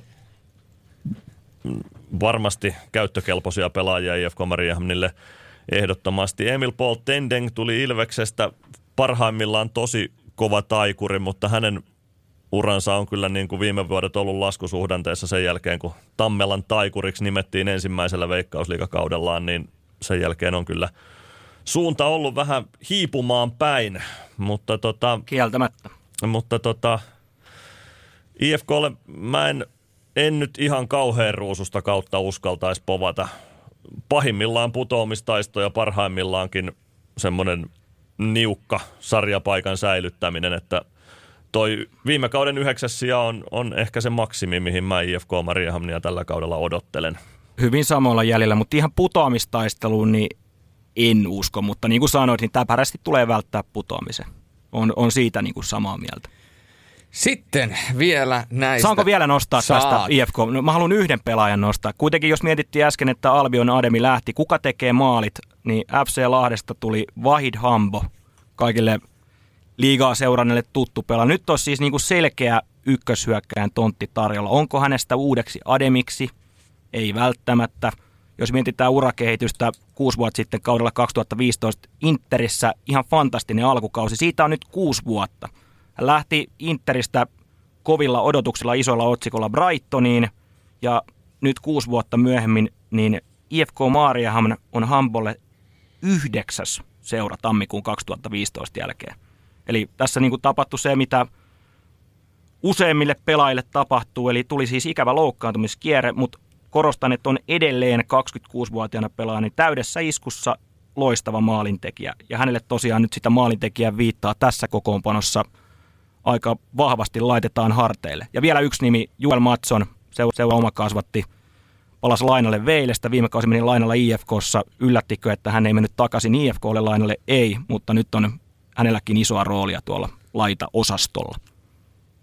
Hmm, se oli aika hyvin tiivistetty. Ja sitten vielä viimeinen joukkue näistä niin sanotusti vanhoista konkareista, niin tuota, FC Haka. Mä aloitan tämmöisellä, äh, voidaan sanoa, että rennolla alustuksella.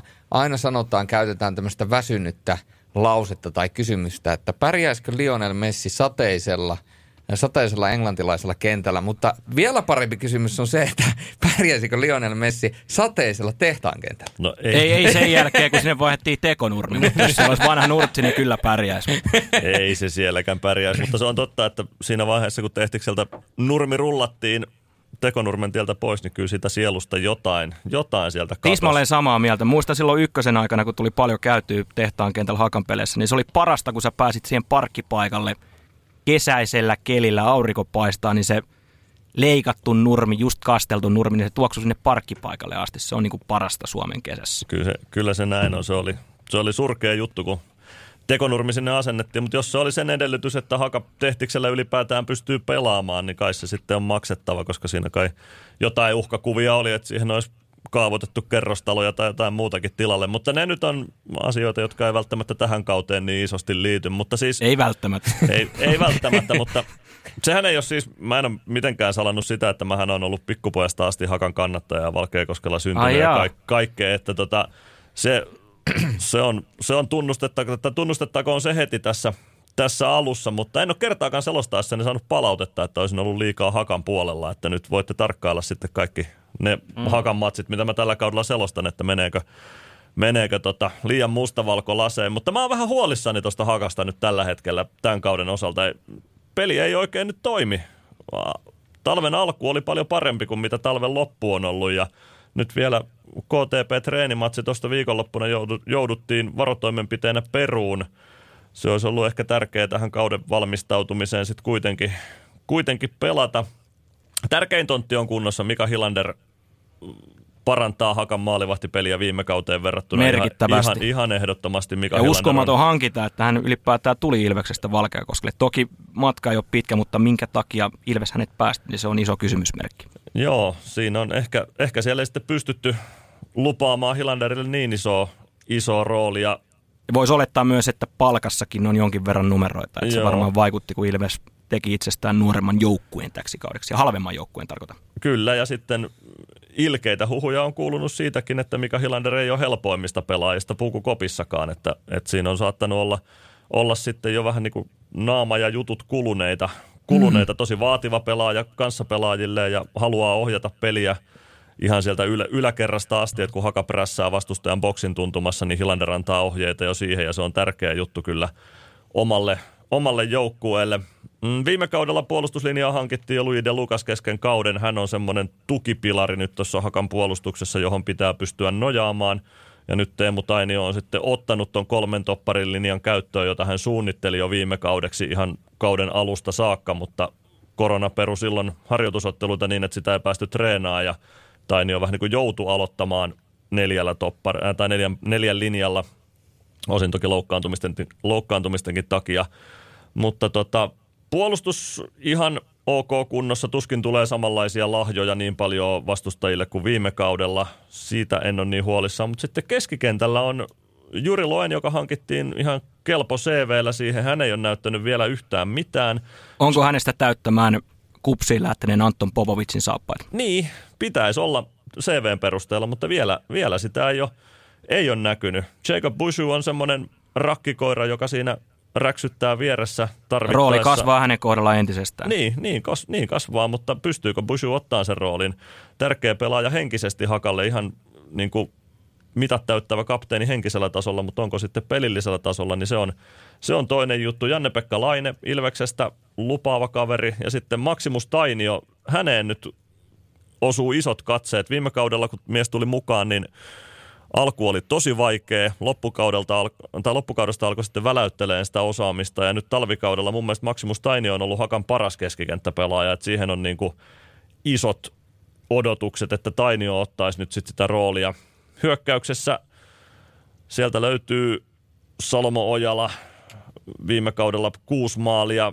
Ei ihan tietysti samaan pystynyt kuin ykkösessä. Sitten täysin kirjoittamattomat, kirjoittamattomat veikkausliikakortit Aleksandr Vucenovic ja Andria Bosniak.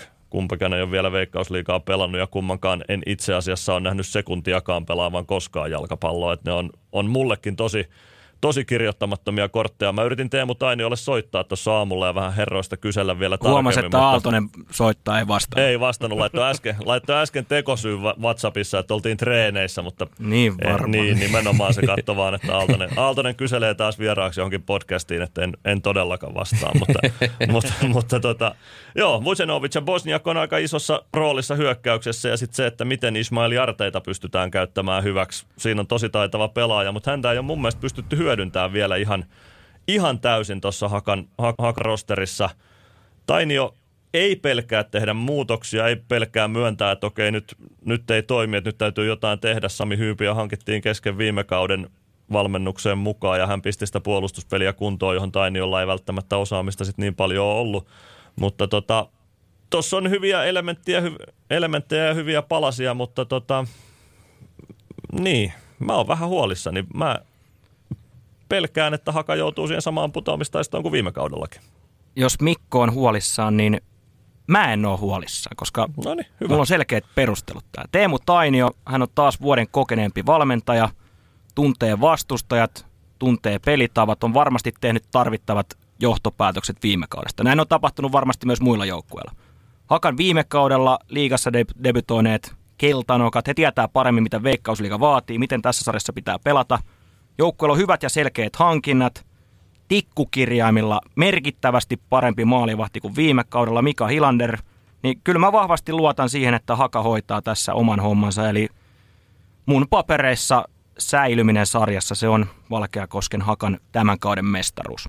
Mutta en olisi huolissaan siitä, että lähdetään nyt tuonne ihan peräpäähän sukeltelemaan.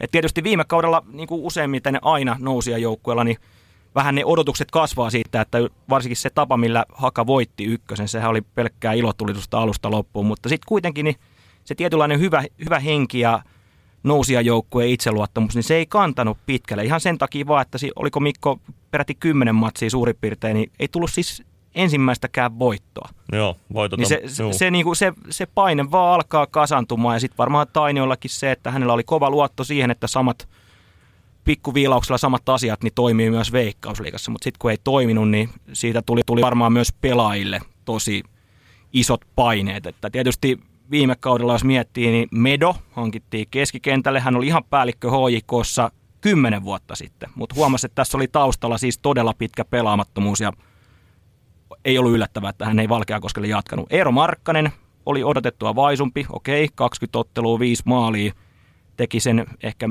vähimmäisen, mitä häneltä pyysi. Mutta nyt varsinkin täksi kaudeksi, niin kyllä Salomo Ojaman, Ojalan harteilla niin on valtavat odotukset viime kauteen verrattuna. Viime kaudella kuusi maalia, osa odotti enemmän, mutta nyt väitän, että Ojala tulee loistamaan enemmän kuin viime kaudella.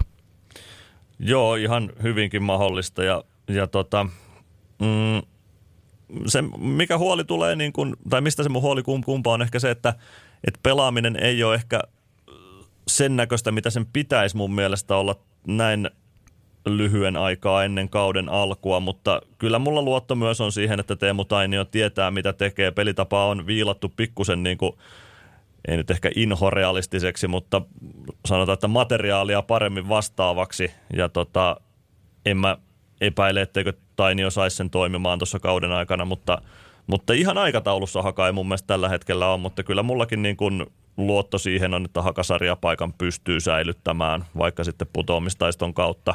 Mutta tota, tällä hetkellä haikailut top kutosesta, niin ne voi unohtaa.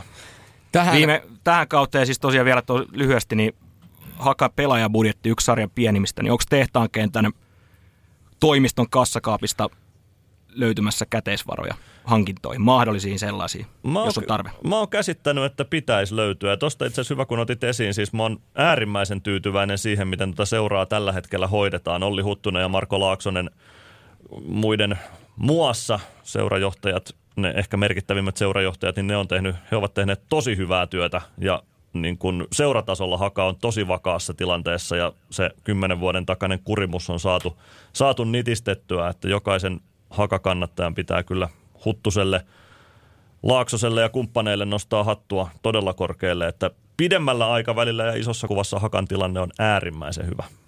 Ja kun mietitään tuota putoamistaistelua, niin sinnehän nousee nyt täksi kaudeksi sitten KTP toinen visiitti heille viimeiseen kymmeneen vuoteen nimenomaan Veikkausliigassa ja puolestaan sitten AC Oulu ensimmäistä kertaa Veikkausliigassa kymmeneen vuoteen. 2010 oli se edellinen kausi. Mitä ajatuksia näistä kahdesta joukkueesta herää Veikkausliigakauden alla? No varmaan molemmista voisi lyhyesti sanoa, että molemmilla joukkueilla niin todella vaikea kausi edessä. Joo, mä, mä sanon varsinkin KTPstä, että vaikea kausi edessä. Siis pelkään pahoin, että kyseessä on niin kuin ihan heittopussi, ihan pisteautomaattitason joukkue. Ei tuolta niin kuin, veikkausliigalaatua löytyy tosi vähän ja arpalippuja sitten on, on, on hankittu, jotka voittaa. Aika paljon ulkomaalaispelaajia. Oh, kyllä. Ja en mä, mulla on, siis se mitä mä KTPtä talvella näin, niin ei ole kyllä, ei ole veikkausliikatason joukkue, ei sitten mitenkään päin tarkasteltuna, että sieltä pitää löytyä kyllä sitten tosi isoa joukkuepelaamista ja onnistumista semmoisessa niin kollektiivisessa joukkuepelaamisessa ja yllättämisessä ja ties missä, että aikamoisia taikatemppuja Arko Arbeiter saa tehdä, että KTPn tuosta jotenkin va- sarjassa onnistuu säilyttää, mutta mulla on KTPn osalta paha pelko, että, että on niin kyllä pahin heittopussi pitkään aikaan Veikkausliigassa. AC Oulun osalta ehkä pikkusen optimistisemmat odotukset. Parhaimmassa tapauksessa AC Oulu saattaa jopa sarjapaikkansa pystyä uusimaan, mutta samat riskit tavallaan kuin Hakalla viime kautta ennen, että nousu ykkösestä tapahtui ei nyt ihan samanlaisella paraatimarssilla kuin Hakalla vuotta aikaisemmin, mutta, mutta kuitenkin niin kuin... Ykkönen oli pitkästä aikaa jännittävämpi moneen vuoteen viime kaudella. Joo, kyllä se, se varsinkin loppua kohden se sitten tuli jännittävämmäksi ja tasottu se sarja, mutta tota, AC Oululta kuitenkin vakuuttava suoritus ykkösessä, sanotaan nyt vaikka näin. Ja runko on suunnilleen sama kuin ykkösessä, mun mielestä ehkä jollain tavalla fiksummin vahvistettu kuin mitä Haka teki vuotta aikaisemmin. Ja tuolla on semmoisia palasia, jotka voi Veikkausliigassa lyödä läpi. Mä odotan esimerkiksi Severi Kähköseltä tosi paljon. Hän on tosi, tosi Ei iso riitä. talentti. Eikö riitä? Viime kaudella Jarossa ykköstä hän pelasi Antoni Olusanian kanssa kärkiparina. Olusania siirtyi täksi kaudeksi HJK, joka jäi itse asiassa meiltä mainitsematta. Hän tulee olemaan erinomainen. Valitettavasti loukkaantui Olusania tuossa just maajoukkueen mukana, kun nousi sinne pikkuhuuhkajiin, mutta Kähkösellä, niin vähän, siis tämä on mun mielipide pelkästään, mutta, mutta tosi paljon viime pelejä, kun viime kaudella pelejä näki, niin Kähkönen vähän niin kuin tuntui, että oli siinä Olusanian varjossa. Hän, tämä kaksikko pelasi tosi hyvin yhteen, mutta kyllä tästä niin kuin enemmän hyötyi Kähkönen kuin Olusania. Ehkä. Ja nyt on sarjaporras taas korkeampi, niin en odota hirveästi. Mulla, mulla on vähän isommat odotukset Kähköseen, mutta katsotaan, katsotaan mitä tapahtuu. Ja sitten tietysti... Nämä on siis itseltä puhtaita arvailuja, niin kuin kaikki mun puhe tässä podcast Se on hyvä, että sä ensin statementoit hirveästi asioita, sitten ensin laimenat sitä sillä, että tämä on vaan mun mielipide ja loppuun sanot, että nämä on vaan arvailuja. No näin se on. Tämä piti sanoa, sanoa tässä jakson lopussa, mutta sanoin jo nyt. Pesen käteni tästä. Kyllä, kyllä. kyllä. Ja sitten, si- niin, mä, sanon, mä, sanon vielä, mä sanon vielä Ase-Oulusta Jyrki Aholan osalta sen, että Aholakin tykkää pallohallintafutiksesta, niin kuin Teemu Tainiokin. Ja ehkä AC Oulun kannalta toivon, että Ahola pikkusen sitten ehkä ottaa realismia käteen ja, ja tota, suostuu joskus puolustamaan vähän syvemmältäkin muutenkin kuin pakotettuna ja pelaan ehkä tarvittaessa pidemmän pallon ja vähän, vähän säätää realismin suuntaan sitä pelitapaa, mutta tota, AC Oulu on nousijoista vahvempi. Mä oon samaa mieltä tästä. KTP viime kaudella niin omaan silmään oli ykkösen viihdyttävintä jalkapalloa pelannut joukkue. Eli KTP siis mun mielestä varsinkin alemman sarjapään joukkoita vastaan niin dominoi pelejä siis tällä kolmen topparin linjalla. Ainakin tässä nyt talvikauden perusteella niin joukkue jatkaa myös Veikkausliigassa tällä kolme neljä kolme ryhmitellä. Toki se voi lukea myös 342, mutta kuitenkin kolmen alakerta. Lähtökohdat KTPlla no, nousia joukkueelle tyypillisesti niin on erittäin hankalat ja omat odotukset on kyllä osittain jo pelkästään tämän joukkueen nimilistaa tutkiessa niin erittäin matalalla. Paljon haasteita, menetyksiä, valtavia sellaisia. Viime kauden paras maalintekijä, espanjalainen Mika, 11 maali, hän lähti ja merkittävin asia mun mielestä kuitenkin, vaikka puhutaan parasta maalintekijästä, niin varsinkin puolustaja Ruksi – vaihto maisemaa. Eikä siinä vielä kaikki. Hän siirtyi siis pahimman kilpailijan AC Oulun takalinjoille. Hän pelasi tuossa kolme alakerrassa niin kuin vasempana topparina. Kertoo mun mielestä paljon siitä, että kun hänet päästettiin kesken kauden tekemään sopimus Ouluun, niin ei välttämättä Kotkassa ihan uskottu siihen, että tämä liiganousu tulee täksi kaudeksi. vaihtuvuus on ollut isoa, runko on suht hyvin pysynyt Kotkassa kasassa, mutta – oma mielipide tähän taas on se, että niin täksi kaudeksi joukkueeseen hankitut ulkomaalaispelaat, niin kyllähän he aikamoisia arpoja ovat. Että kyllä tässä joukkueen rakentamisessa näkyy mun silmään selkeästi, että kiire on ollut ja kausi näyttää sitten, että kuinka hyviä arpoja nämä ulkkarit loppupeleissä sitten on ollut. Mutta kun taas sitten, jos katsotaan AC Oulu, niin heillä tietysti sama ainoa tavoite on säilyä sarjassa, mutta lähtee kuitenkin pieneltä etumatkalta tähän KTP-joukkueeseen ja organisaatioon verrattuna. Että aika hyvän joukkueen tässä, tässä nyt on niin kuin saanut kuitenkin Oulu rakennettu. Pääsi vähän aikaisemmin rakentaa joukkuetta, tosi, toki eli toi KTPstä tullut Ruksi niin on varmaan puolustuksen isoin hankinta. Sitten siellä on kuitenkin kaksi kokenutta karpaasi, eli liikon vanhin pelaaja Rafinha edelleen jaksaa pelaa. Jarkko Hurme, maajoukkueesta tuttu, mutta sitten muuten aika ohutta tässä nyt on niin kuin Oulun kohdalla, että Obed Malolo, hän on paperilla Oulun keskikentän ykkösnimi mun mielestä se kertoo aika paljon. Se kertoo. Anselmi Nurmela, mm, hänelle kanssa isoja saappaita tarjolla. David Popa väläytteli AC Kajaanissa ykkösessä, mutta mitenkäs sitten Veikkausliiga, niin se voi olla, olla sitten jo ihan toinen sarja. Toi vielä AC Oulu, Oulu toppari Rucci, lausutaan siis Rucci, kiitos Aki Hiltuselle, joka AC Oulu. Kiitos. AC Oulua tarkemmin seuraa, mäkin puhuin Ruksista, kun selostin Ilves AC Oulu-kamppailua, mutta Twitterissä tuli Aki Hiltuselta viestiä ja tauon aikana sen näin, että lausunnan sain korjattua, mutta tota, siinä Rucci, Rafin ja topparipari, niin isojen saappaiden edessä hekin on ja ainakin sen, mitä talvella AC Oulua näin, niin kyllä Rafinialle saattaa ajoittain kiire tulla jo Veikkausliiga topparina. Vähän sellaisia merkkejä oli, mutta myös talven osalta AC Oulusta niin parhaimmillaan tosi viihdyttävä ja pystyy haastamaan, mutta sitten huonoimmillaan niin tosi, tosi pahasti vastaan tulijan asemassa, että, että voi, olla, voi olla ailahtelevuutta AC Oulun osalta kauden aikana ja jos, jos sitä harjaa pystyy ylläpitämään, niin säilyminen on mahdollista, mutta tota, Karsian paikka on varmaan se todennäköisin. Luultavasti. Uusista pelaajista nuori Kevin Larsson, hän tuli Helsingin IFKsta, niin hänen kohdalla on jonkinlaisia odotuksia, että semmoinen hyvä hyökkäyssuuntaan pelaava pelaaja. Mutta tietysti sitten, jos viime kauden jatkavista pelaajista mietitään, niin Faret saadaan viime kaudella paras maalintekijä Oululle ykkösessä, niin varmaan häneltä niitä maaleja odotetaan myös tällä kaudella. Mm. Kyllä, ja, ja Arpalipuista, jos puhutaan, niin Diego Diss sitten on ehkä osoittautumassa ei-voittavaksi arvaksi, mutta onhan tässä vielä kautta jäljellä. Kyllä, kausi halkaa tässä vasta parin päivän päästä. Kyllä. Näinhän se on. Jos yrittää vähän niputtaa, niin tota, ollaanko me siitä samaa mieltä, että HJK on ykkössuosikki kupsi, sen jälkeen haaste ja sitten Inter, Honka, alempi, eh, ja sen jälkeen tulee Lahtea, Ilvestä, SJKta niin edespäin. Sitten, sitten alempi keskikasti, Hifki, Maria, Hamina, Haka, ja onko näin, että että sitten Oulu ja Kotka pelaa sarja paikastaan. Kyllä täs, tässä järjestyksessä, mutta nyt kun muistelen, mitä tuossa alkujaksossa on tullut puhuttua, niin- tai tässä alkujaksossa, niin Mä kuitenkin nyt tässä viime metreillä vedän kanihatusta ja mä nostaisin kuitenkin Interin kupsin ohi HJKn suurimmaksi haastajaksi Suomen mestaruuteen. Ja yksinkertainen perustelu on vaan sille, että Saku Savolainen putoaa tosta pois, niin ei löydy korvaajaa. Siinä menee jopa Simo Valakarilla vähän miettimiseksi, että mitäs nyt tehdään.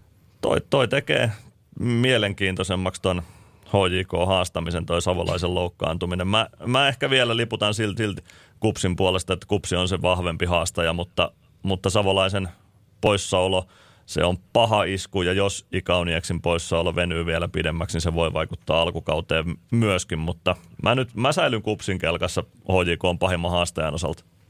Kyllä, mutta HJK Inter Kups on niinku itsellä se kolmen kärki ei välttämättä tässä järjestyksessä, kumotaan taas omat väitteet. Ja sitten siihen Honka SIK Lahti on itsellä ne suurimmat haastajat tälle kärki kolmikolle. Näin se menee.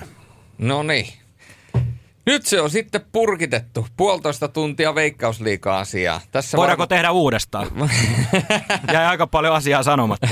Mä voisin kuvitella, että t- tätä tykitystä kun kuuntelin, niin jatsi oli sen verran kova, että jos tässä olisi rekki pidetty päällä, niin oltaisiin varmaan menty aina iltaan asti. Olisin voinut vaihtaa tästä suoraan radiona vai yöradioon sitten samoilla höyryillä. Mutta tota, ehkä tässä tällä kertaa, jos jotain vielä haluaa vielä jonkun noston tehdä, joku pelaaja tai joku, joka niin kuin erityisen suurennuslasin alle kannattaa laittaa, niin tässä vaiheessa voi vielä mainita ne, niitä, joita, jotka on mainitsematta jäänyt. Mm, niin ja pitäisikö maali kuningasta veikata? Viime kaudella Roope Riski. Toi voisi olla hyvä, hyvä haku tässä nyt. Mm. No, Sanooko joku, sanooko joku nyt tässä jo valmiiksi Roope Riski vai? Ei, mä en, mä en ole niin tylsä jätkä. Mä sanon Timo, Furuholm. mä sanon Timo Furuholm. Hyvä haku. Mä en ole itse asiassa miettinyt tätä asiaa ollenkaan. Eetu Vertainen. Oho, nyt on oi, hot, oi. Hot, hot take. Eurolla jackpot kiinni. Kyllä. Oi, oi, kova, oi. Kova haku, mutta hyväksytään. Hyväksytään. Mm. Joo, kymmenen maalin mies, mutta riittääkö pörssin voittoon, niin jälleen nähtäväksi jää. Nähtäväksi jää. no joo, tästä tosiaan kausi alkaa Veikkausliiga lauantaina on ekat pelit HJK Honka Inter Kupsi ja ruutupalvelussahan siellä on paljon muutakin. Siellä on naisten kansallinen liiga, joka myöskin alkanut ja myöskin sitten ykkönen näkyy tällä kaudella samassa palvelussa, niin teillä on varmaan Toni ja Mikko on kovat odotukset ylipäätään tälle futiskaudelle. Hienot kelit toiveessa tietysti ja toivotaan, että yleisökin saadaan vielä katsomoihin? No on, on kieltämättä kyllä kovat odotukset, mutta tietysti vähän sama juttu kuin tässä jääkiekkoselostuksia kaikki me tehneenä, niin kyllä se yleisön puuttuminen varmaan tuohon jalkapalloonkin tulee vaikuttamaan. Et se on kuitenkin niin olennainen osa sitä ottelutapahtumaa ja se äänimaailma, mikä välittyy sinne omiin selostusluureihin, niin kun sitä ei ole sitä samanlaista fiilistä, niin se, se aika nopea unohtuu siinä pelin aikana, mutta kyllä sitä tulee silti miettineeksi. Et mä toivon niin kuin varmasti kaikki toivoo, että yleisö pääsisi rajoitetusti ainakin niin mahdollisimman nopeasti katsomaan. Mutta odottavat fiilikset ja tosiaan ruudun puolella tällä kaudella näkyy kotimainen jalkapallo kokonaisuudessaan kärkisarjat. Joo, ei tuohon paljon lisättävää ole. Kyllä tästä hieno futiskesä on tulossa. Aivan varmasti. Ja tietysti tässä nyt kesäkuussa alkaa vuoden odotetut jalkapallon EM-kisat, missä sitten huuhkajat ensimmäistä kertaa mukana. Niin tässä on Hyvät saumat historialliseen jalkapallokesään. Kaikkien aikojen jalkapallokesä. Joo, aina, aina puhutaan kaikkien aikojen kaudesta, niin tämä on jälleen kerran se. To, toki kaikkien aikojen kausi ilman yleisöä. Niin. Toivottavasti niin, se yleisö sinne tulee, kyllä vai. Hei, kiitoksia jälleen kotimeistereille seurasta. Palataan jälleen uusien asioiden ja uusien jaksojen parissa tuonempana. Mutta eri toteen kiitoksia Mikko Aaltonen ja Toni Saukkola tästä. Voidaan sanoa, että erittäin tuhdista paketista. Kiitos. Kiitos, että sait tulla esittämään omia näkemyksiä.